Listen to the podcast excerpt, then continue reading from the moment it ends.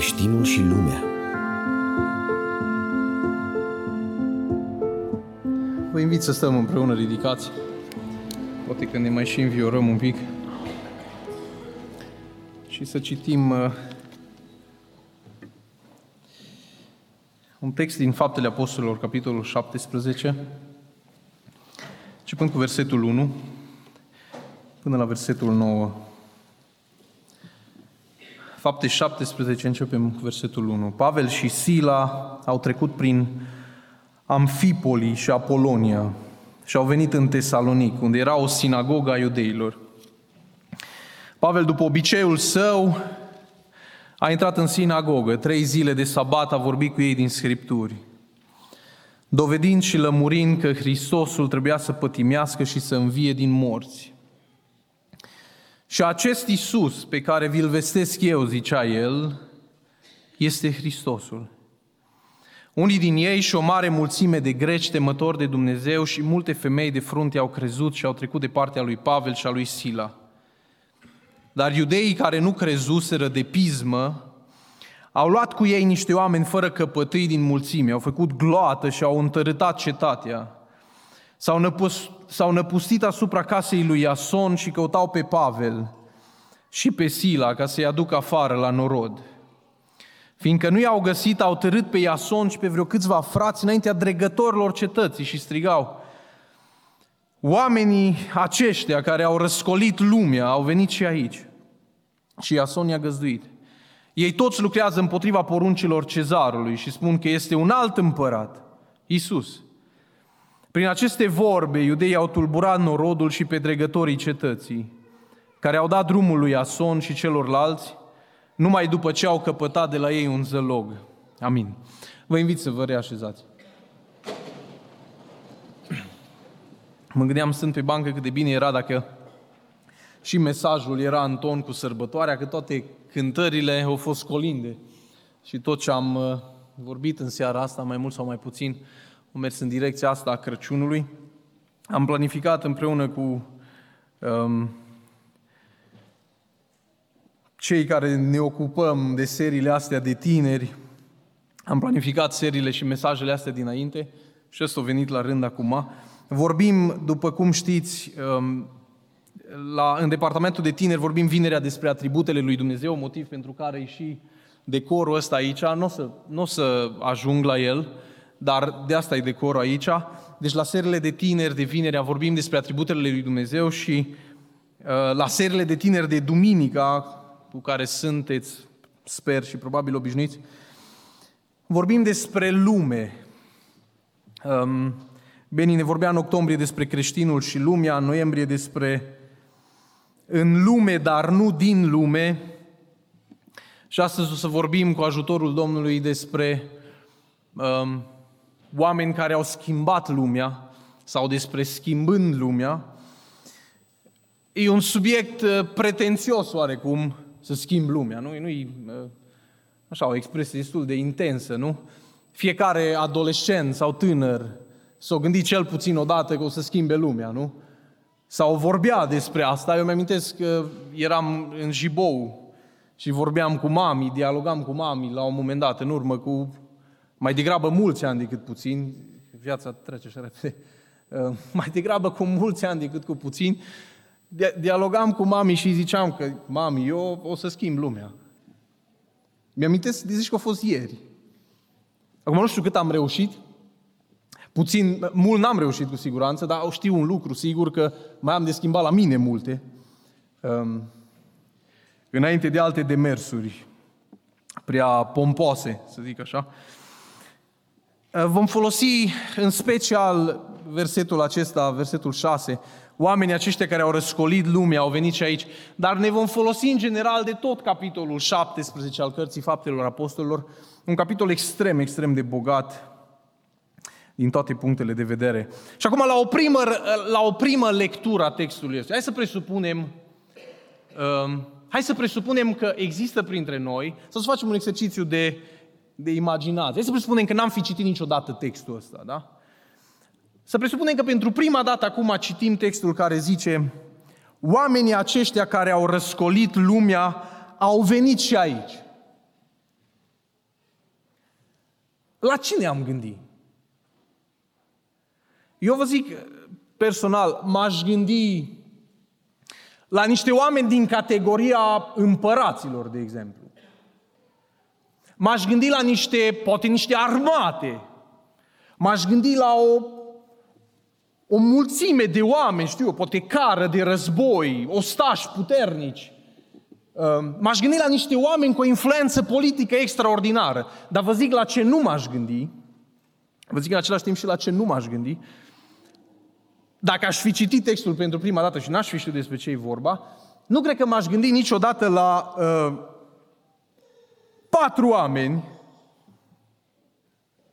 mai mult sau mai puțin nesemnificativi. Pavel, Sila, Timotei pe drum l-au luat și pe el, la un moment dat, că vorbim despre a doua călătorie misionară a lui Pavel, apropo, și undeva pe drum l-au luat și pe ei, și și despre Luca, autorul uh, cărții Faptelor Apostolului, pe care l-au luat la Troas împreună cu el, sau la, de undeva din, vechi, din ținutul vechii cetăți Troia, o cetate cu rezonanță foarte puternică în antichitate.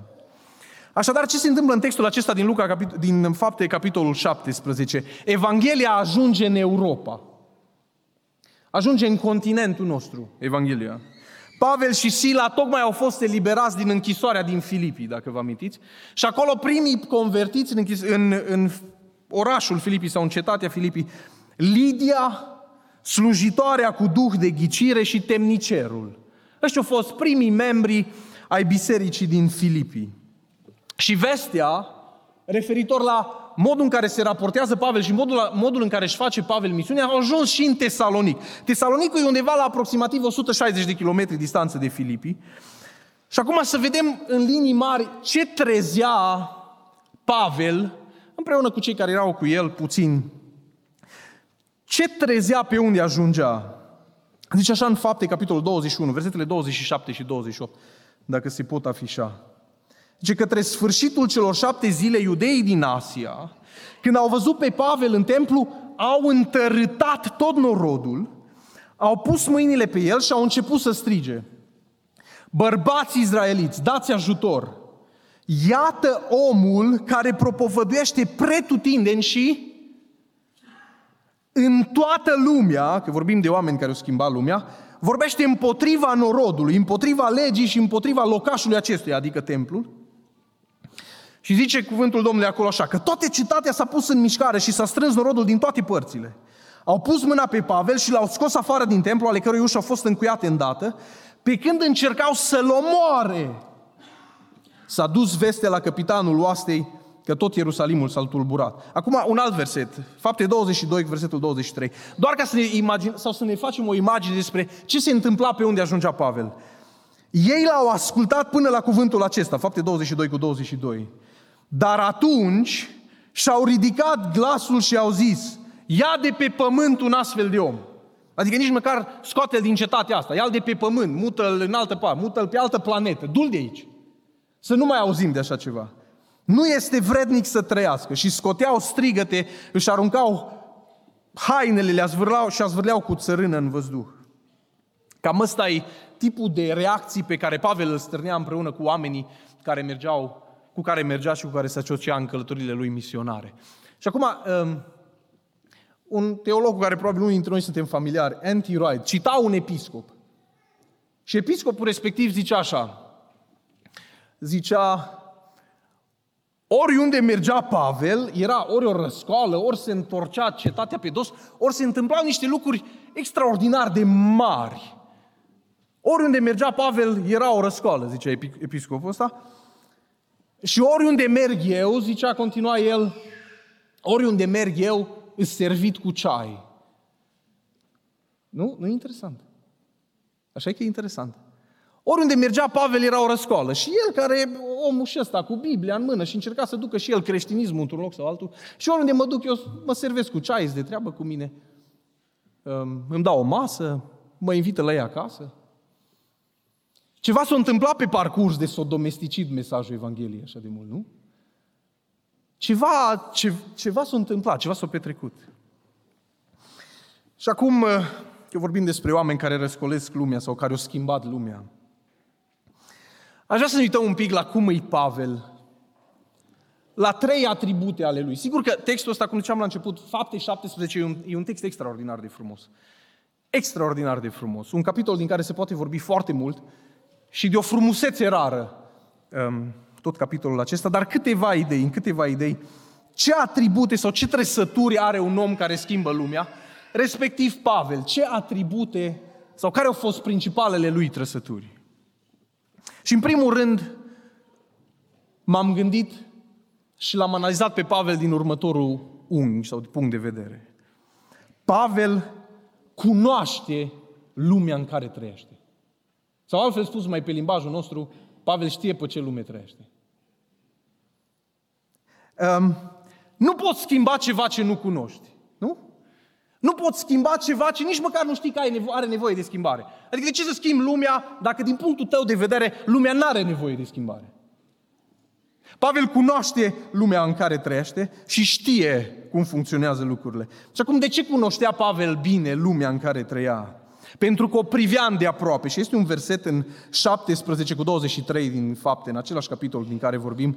Zice așa, că pe când străbăteam cetatea voastră și mă uitam cum? Cum analiza Pavel lumea în care trăia? Pavel analiza lumea în care trăia, mă uitam, zice așa, de aproape la lucrurile la care vă închinați voi. Nu trecea prin lume ca peștele prin apă, Pavel. Se uita de aproape. Și apoi, de ce cunoștea Pavel lumea? Pentru că a învățat. Unde a învățat Pavel? La picioarele cui?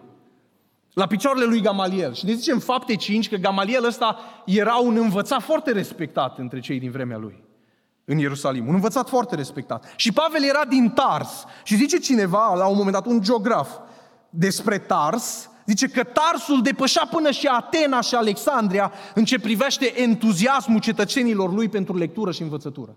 Pavel venea dintr-o localitate, venea dintr-un loc unde oamenii erau atât de entuziasmați de lectură și de învățătură, încât implicit s-a propagat asta și în familia lui Pavel și în Pavel însuși. Apoi un alt mod sau un alt motiv pentru care Pavel știa și cunoștea lumea pe care trăiește și știa pe ce lume îi, e următorul. Pavel o călătorit mult. Zice așa în fapte 22 cu 3. Eu sunt iudeu, născut în Tarsul Ciliciei, dar am fost crescut în cetatea aceasta, adică în Ierusalim. Adică încă din frage de pruncie, de când eram tânăr, a mei m-au trimis din Tarsul Ciliciei, din această cetate pasionată de oameni care, și plină de oameni pasionați de lectură și de cunoaștere și de adevăr, m-au trimis a mei tânăr fiind în Ierusalim. Și aici, în Ierusalim, am început să studiez la picioarele unui dintre cei mai respectați învățați din cetatea asta. Apoi, înainte de convertire, amintiți-vă unde mergea. Călătorea la Damasc. După convertire, a fost în Damasc, în Arabia, în Fenicia, mai târziu ajunge în Grecia, în Creta, în Italia și cel mai probabil inclusiv în Spania. Pavel știa lumea, cunoștea lumea pe care trăiește. Eu mă gândesc că eu n-am fost încă, probabil că n-am fost încă în câte țări a fost Pavel sau în câte locuri a fost Pavel și să am deja o vârstă semnificativă. Și omul ăsta, în urmă cu 2000 de ani, o reușit să umble în atâtea locuri. Și apoi un alt motiv pentru care Pavel cunoștea lumea pe care trăiește e ăsta. Și e cel mai evident probabil dintre toate. Pentru că Pavel citea un sport sau un exercițiu care e din ce în ce mai puțin practicat.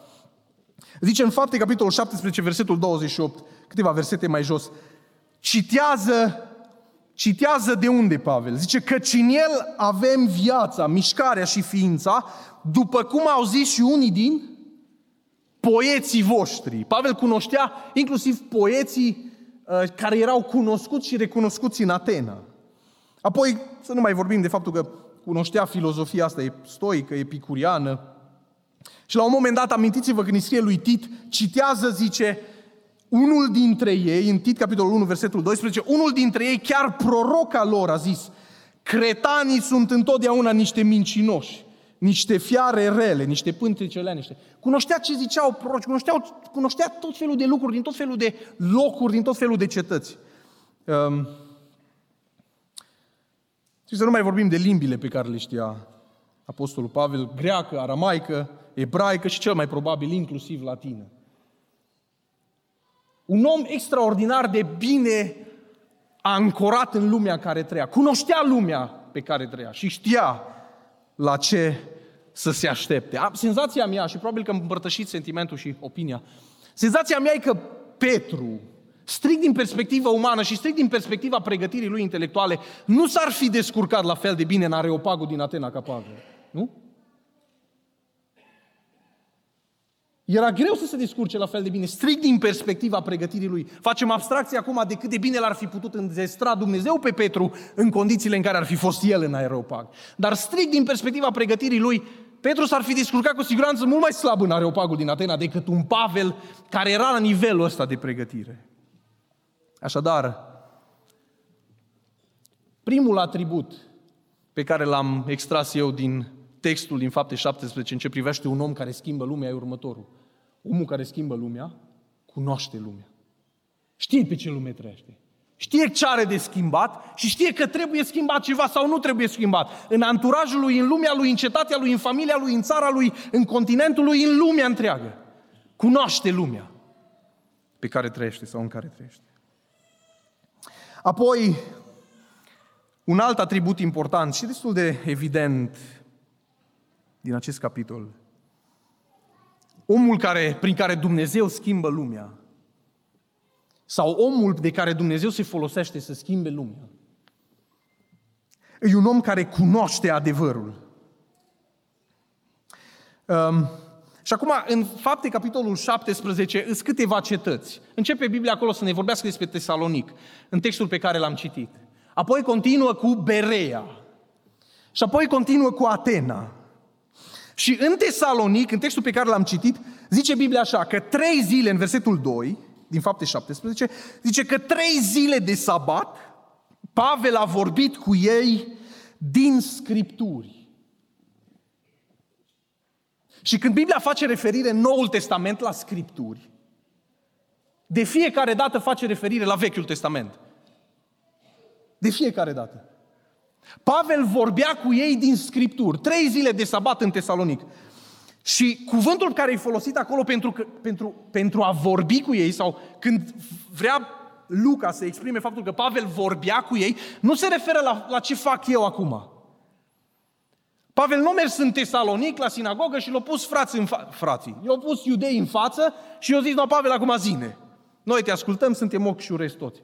Nu, cuvântul care e folosit acolo face referire la dialog, dar la dialogul acela cumva provocator, cu întrebări și răspunsuri.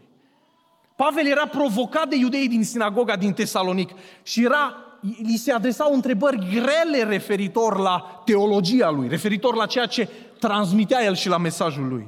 Nu, este, nu era o predică, era un dialog cu întrebări încuietoare.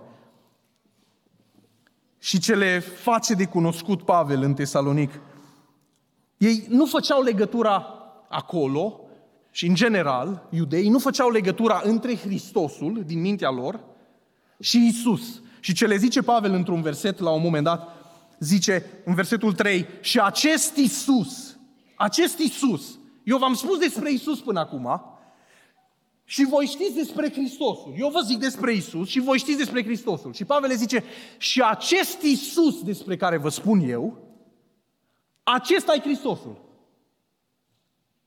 Adică Pavel le-a adus argumente multiple și le-a răspuns la întrebări multiple în sinagoga din Tesalonic ca să le demonstreze și să le facă legătura dintre ce știau ei despre Hristosul și Isus însuși pe care Pavel îl prezenta ca și Hristosul. Pavel cunoștea adevărul și în sinagoga din Tesalonic Pavel își expune adevărul pe care îl cunoștea întrebărilor publice. Dialoga cu ei. Nu era monolog. Nu zicea, acum vă spun, eu stați să vă spun, n-aveți voie la nicio întrebare, eu vă spun cum stă treaba. Nu era un dialog. Pavel își expune adevărul întrebărilor publice. Și nu e așa că și noi suntem de foarte multe ori puși în situația asta să ne expunem ceea ce credem în public. E greu astăzi, destul de greu. Nu neapărat că ar fi mai greu decât în alte perioade ale istoriei, dar suntem puși în situația asta. Și Pavel în sinagoga din Tesalonic a fost pus la rândul lui în, în, în situația asta. Ai adevărul? Expune în el, dar nu singur, nu monolog. Noi te întrebăm și tu ne răspunzi. Apoi, o altă cetate despre care vorbește Luca în fapte 17 e Berea. Dacă în Tesalonic adevărul pe care îl avea Pavel sau pe care îl prezenta Pavel era supus întrebărilor publice, în Berea întrebă, adevărul pe care îl prezenta Pavel era supus căutării private. Ce zice Biblia? Pentru ce sunt cunoscuți creștinii din Berea? Pentru că mergeau unde? Acasă, luau Bibliuța, Scripturile, cercetau și vreau să vadă dacă ce li s-a zis e așa. Dacă în Tesalonic adevărul era expus publicului, în Berea adevărul pe care îl propovădea Pavel era expus cercetării private. Du-te acasă, uite-te în Biblie, uite-te în Scriptură și vezi dacă ce zic e așa. Și ne spune cuvântul că oamenii ăștia din Berea aveau o inimă mai aleasă decât cei din Tesalonic, pentru că aveau inerția asta și aveau dorința asta să meargă acasă și să studieze adevărul în privat și să vadă dacă e chiar așa. Să știți, mă gândeam dacă astăzi ar fi oameni dintre cei seculari, agnostici, atei, cu inima celor din Berea, să ia efectiv Scriptura și să se ducă acasă și să o studieze câteva ore sau zile, din cap în coadă, și să-și adune pe lângă ea niște cărți care să le, să-i mai ajute să o înțeleagă, eu tind să cred că efectul va fi ca cel din Berea. Adică nu ai cum să nu crezi. Anumite lucruri nu ai cum să nu le crezi. E imposibil. Pentru că adevărul expus în privatul fiecărui dintre noi, la noi acasă, te duce la concluzia că Isus este Hristosul și că tu ai nevoie de El și că eu am nevoie de El.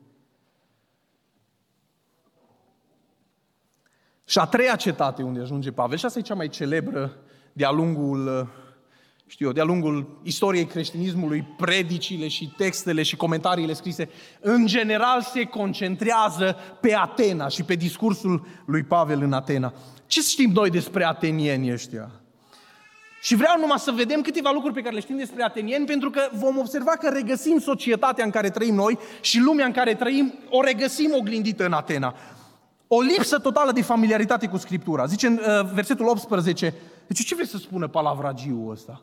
Și acolo cuvântul, cuvântul îi palavra, uh, îi, uh, cumva culegător de semințe, adică omul ăsta care nu cunoaște una, nu a citit în viața lui o carte din cap în coadă, nu m-a mai auzit așa și el din aici colo niște frânturi. Cuvântul palavragiu, Sosilit Cornilescu a reușit destul de bine să denote ce, ce e acolo, dar de fapt denotă un om care nu știe nimic concret, nu mai are așa niște frânturi din adevăr aici colo, cu care încearcă și el să impresioneze. Cam la asta se referă atenienii. Și apoi, în, tot în versetul 18, zice, zic câțiva, ca să, ca să răspundă la primii, zice, măi, zice, pare că vestește niște Dumnezei străini. Nici noi nu prea înțelegem, nici el nu-i tare sigur, pare că ceva Dumnezei străini. Și apoi în versetul 19, îi spun lui, zice, putem să știm care este această învățătură nouă pe care o vestești tu? Oamenii din Atena nu erau familiari cu învățătura lui Pavel, e foarte clar. Astăzi crește lipsa de familiaritate cu Scriptura. Ați observat cât de, cât de tare crește lipsa de familiaritate cu Scriptura, cât de, cât de tare crește dorința oamenilor de a nu mai citi Scriptura. Probabil în special în zona adolescenților, în zona tinerilor, nu mai are așa de mare relevanță. Mie îmi zicea mami, tu, să, tu trebuie să, tu înainte de orice carte, tu să mă lași pe mine, zice mami, cu tot felul de cărți, că îmi spui tu nu știu ce autori, alea, tu să citești în primul rând Biblia. Și apoi alți autori ori veni pe lângă. Mie așa am zis, mami, eu așa am știut, așa am crescut și sunt mulțumitor în anumite privințe. Sigur că e bine să mai citești și pe lângă, chiar recomandat și indicat. Um, dar scade familiaritatea cu Scriptura. Nu știu câți dintre dumneavoastră sunteți familiari. Era un frate care venea la noi în Jibou. Îl chema fratele Sandu, um, Sandu din Ileana, știam eu. Sandu Cătuna. Nu știu dacă, poate dintre frații bătrâni uh, ați auzit de el sau l-ați văzut vreodată. E fratele Sandu. Era un om care știa Biblia, exagerez, nu știa Biblia pe de rost, dar știa pasaje foarte multe din Biblie pe de rost. Adică mult mai multe decât știu eu și probabil mult mai multe decât știm mulți de aici. Și la un moment dat, de la un moment dat încolo, fratele Sandu nu prea mai deschidea Biblia când mergea la Anvon să citească. Că ori nu vedea, nu știu care era motivul, dar totdeauna se folosea de fratele care stătea pe bancă. Acolo la noi în era banca aici, în spate, și erau acolo un frate sau doi care stăteau în spate, conduceau programul, cheamă pe fratele Sandu din Ileanda în față să predice.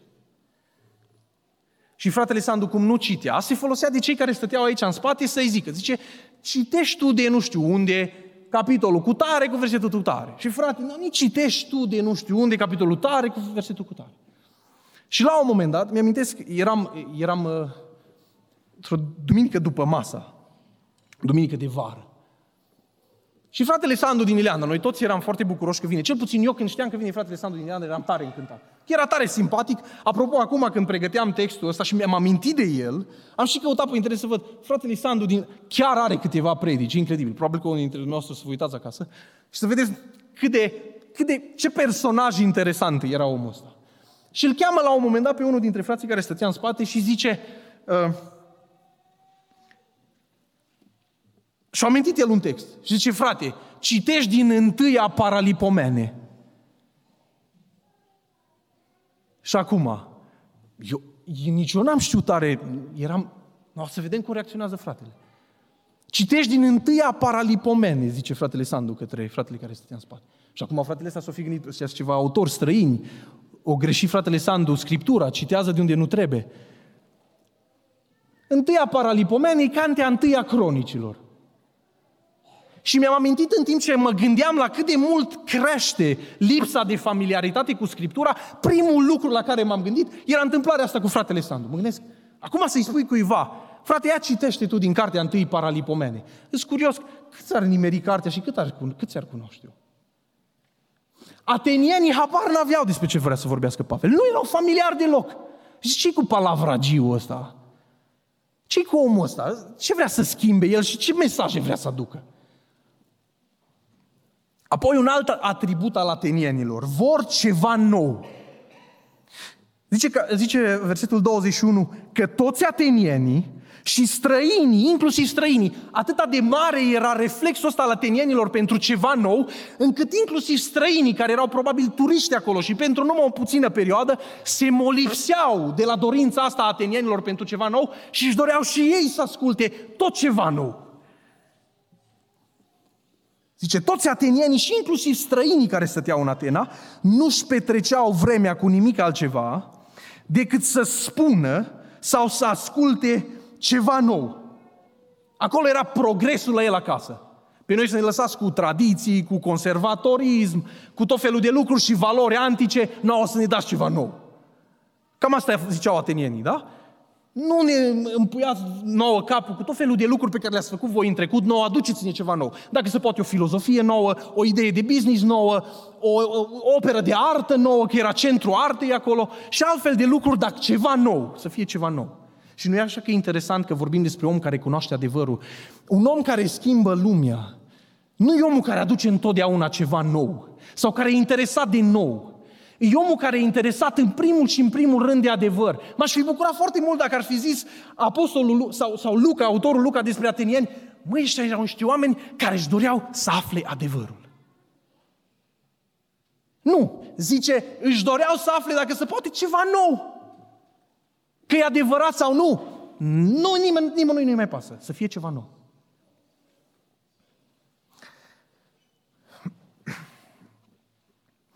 Um, Acolo unde a fost Pavel, în aeropagul din Atena, în Agora, acolo se aflau știrile, acolo era centrul, uh, centrul media al Atenei și al Greciei antice. Acolo se discutau până și idei de business și despre bani, acolo se discuta despre artă, acolo se discuta despre politic, acolo se discuta despre spiritualitate, Apropo de spiritualitate, aveai mai multe, zice cineva, un istoric, zice că aveai mai multe șanse să găsești o statuie înălțată unui idol sau un obiect înălțat unui idol în Atena decât un om. Atâta de mulți erau. Și de aici plecau ideile. De aici plecau ideile. Zice uh, un verset că vorbea cu uh, filozofii ăștia epicurieni și stoici. Epicurianii erau relativiști vremii. E plin de relativiști astăzi. Oameni care nu cred în adevăr absolut, oameni care cred că fiecare are adevărul lui și așa mai departe. Lucruri care s-au zis aici din față de o grămadă de ore. E plin de relativiști astăzi. Era plin și de ei, de ei și acolo. Oamenii ăștia trăiau evident pentru plăcere. Din moment ce ei credeau că zeii există, dar sunt undeva în afara noastră, nu le pasă de noi, nici nu au nicio legătură cu noi, nu le pasă de noi. Putem să facem ce vrem, trăim cum vrem, ne trăim viața exact cum vrem noi. Și la ăștia Pavel le zice, oameni buni, există o înviere a morților, lucru în care ei nu credeau, evident. Și nu numai atât, în versetul 30 din fapte 17, aveți nevoie de pocăință. Și când au auzit ei despre lucruri de felul ăsta, Pavele, despre lucruri de astea, să ne lași, am ascultat altă dată. Și apoi stoicii, unul dintre stoici, probabil că cel mai cunoscut stoic e Marcus Aurelius. Și zice Marcus Aurelius așa, cum poți să nu-ți lași inima frântă când îți moare copilul? Stoicii, apropo, când folosim noi cuvântul stoicism, la ce ne referim? Ne referim la un om care în fața suferinței nu se clatină foarte ușor. De la ei vine asta, sau obiceiul ăsta de la ei vine. Și Marcus Aurelius zice așa, cum poți să rămâi cu inima tare când îți moare un copil? Și chiar asta practicau, sigur că nu era o filozofie care să funcționeze pentru toată lumea sau pentru inimile slabe. Zice, gândește-te în fiecare zi că mâine poate, e posibil să moară. Există câteva șanse ca pruncul tău să moară și detașează-ți inima de el. Spuneți în mod constant că tu trebuie să fii puternic, tu trebuie să fii tare, tu trebuie să fii uh, detașat sentimental până și de cele mai sentimentale lucruri din viață. Asta susțineau ei. Și la ăștia Pavel le zice, la un niște oameni de ăștia Pavel le zice așa, creștinismul prezintă un Dumnezeu care suferă el însuși. Păi ăsta e paradox absolut pentru oamenii ăștia. Adică oamenii ăștia nu numai că nu rezonau cu suferința și încercau să te distanțeze de suferință, dar cu siguranță nu credeau într-o divinitate care poate să ia un trup de om și să vină să sufere el însuși. Dacă te încrezi în el, vei petrece o veșnicie lângă oameni dragi. Sau că toate lucrurile lucrează împreună spre bine. Mesajul ăsta al lui Pavel pentru ateniani a fost venea din nicăieri. Cum adică?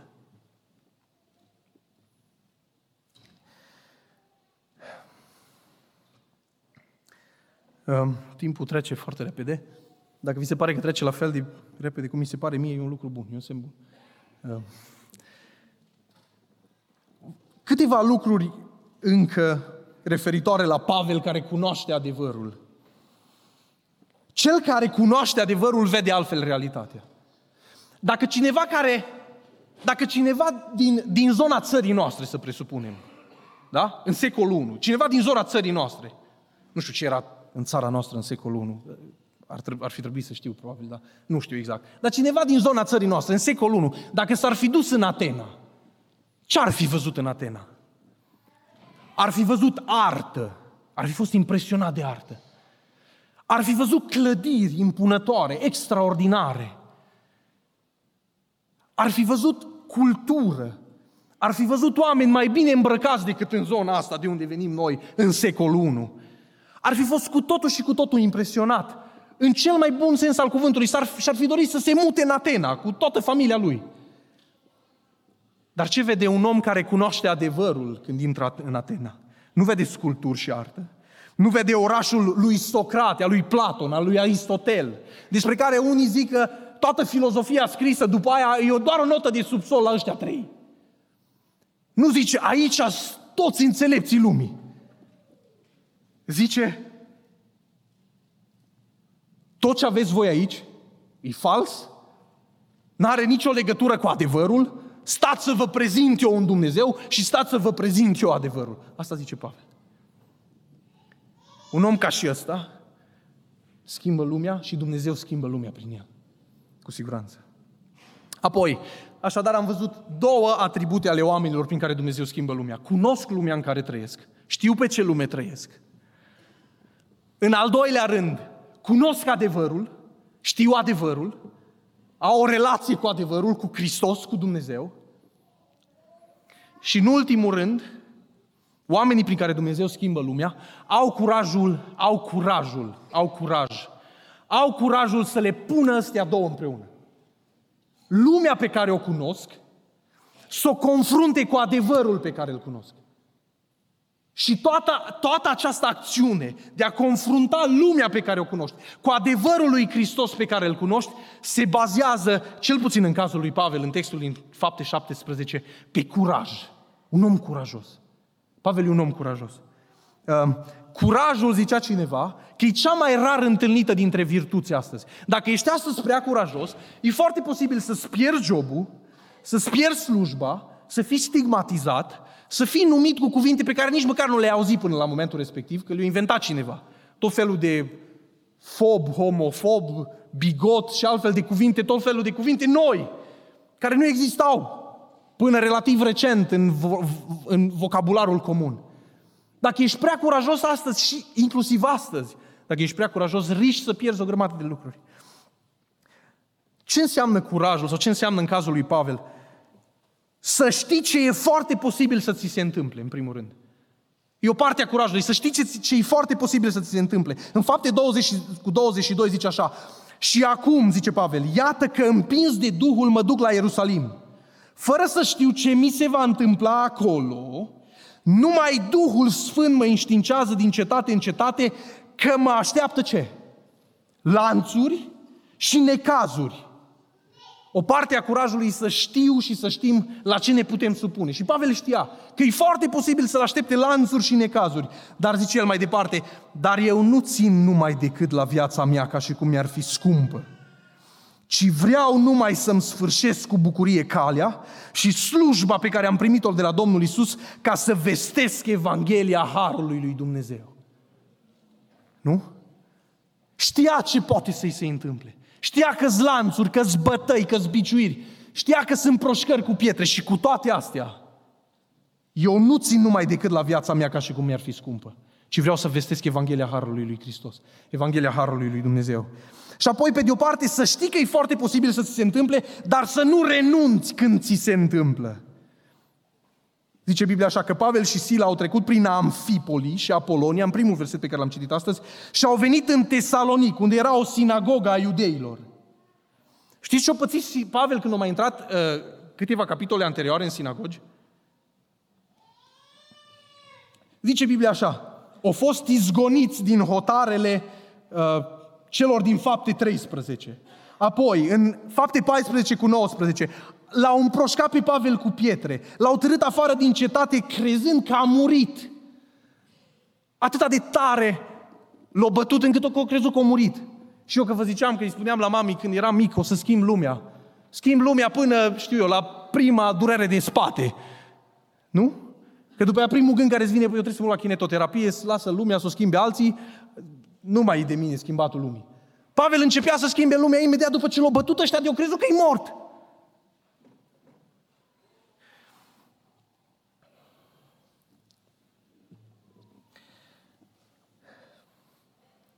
Încheiem. Avem un an nou în față, poate cu un obiectiv bun.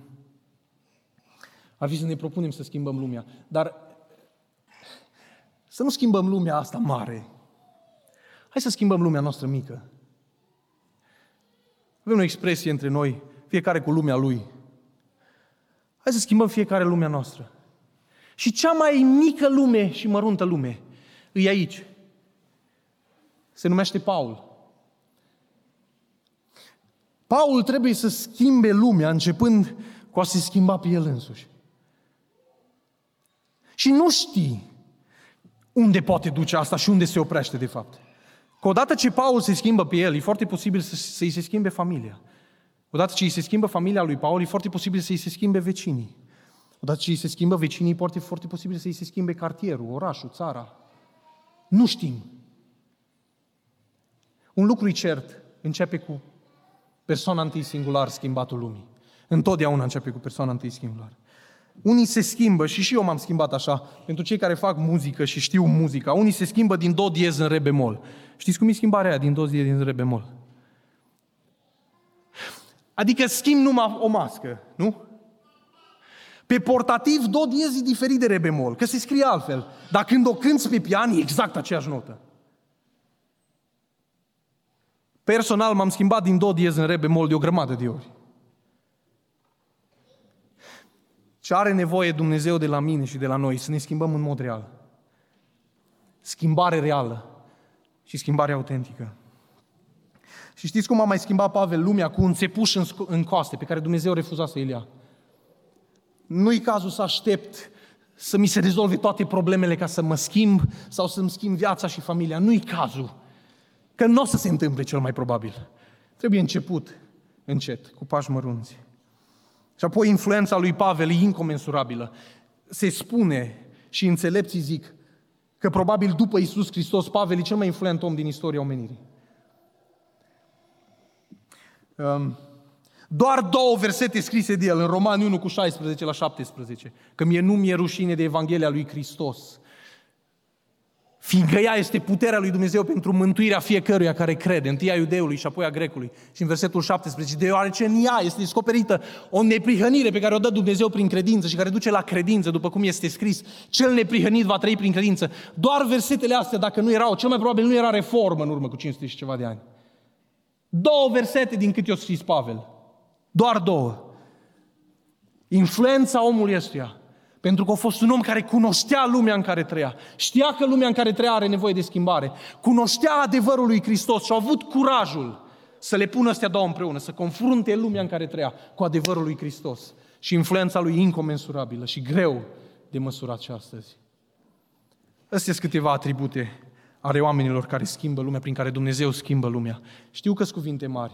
Eu nu sunt expert la așa ceva și vă spuneam și la început și vă zic și acum. Prima dată trebuie să încep cu mine și încă mai am eu de lucrat la mine. Și cred că fiecare dintre dumneavoastră vă regăsiți. Domnul să mă ajute și să ne ajute să ne schimbăm pe noi și dacă e voia Lui să schimbe lumea cu noi. Amin.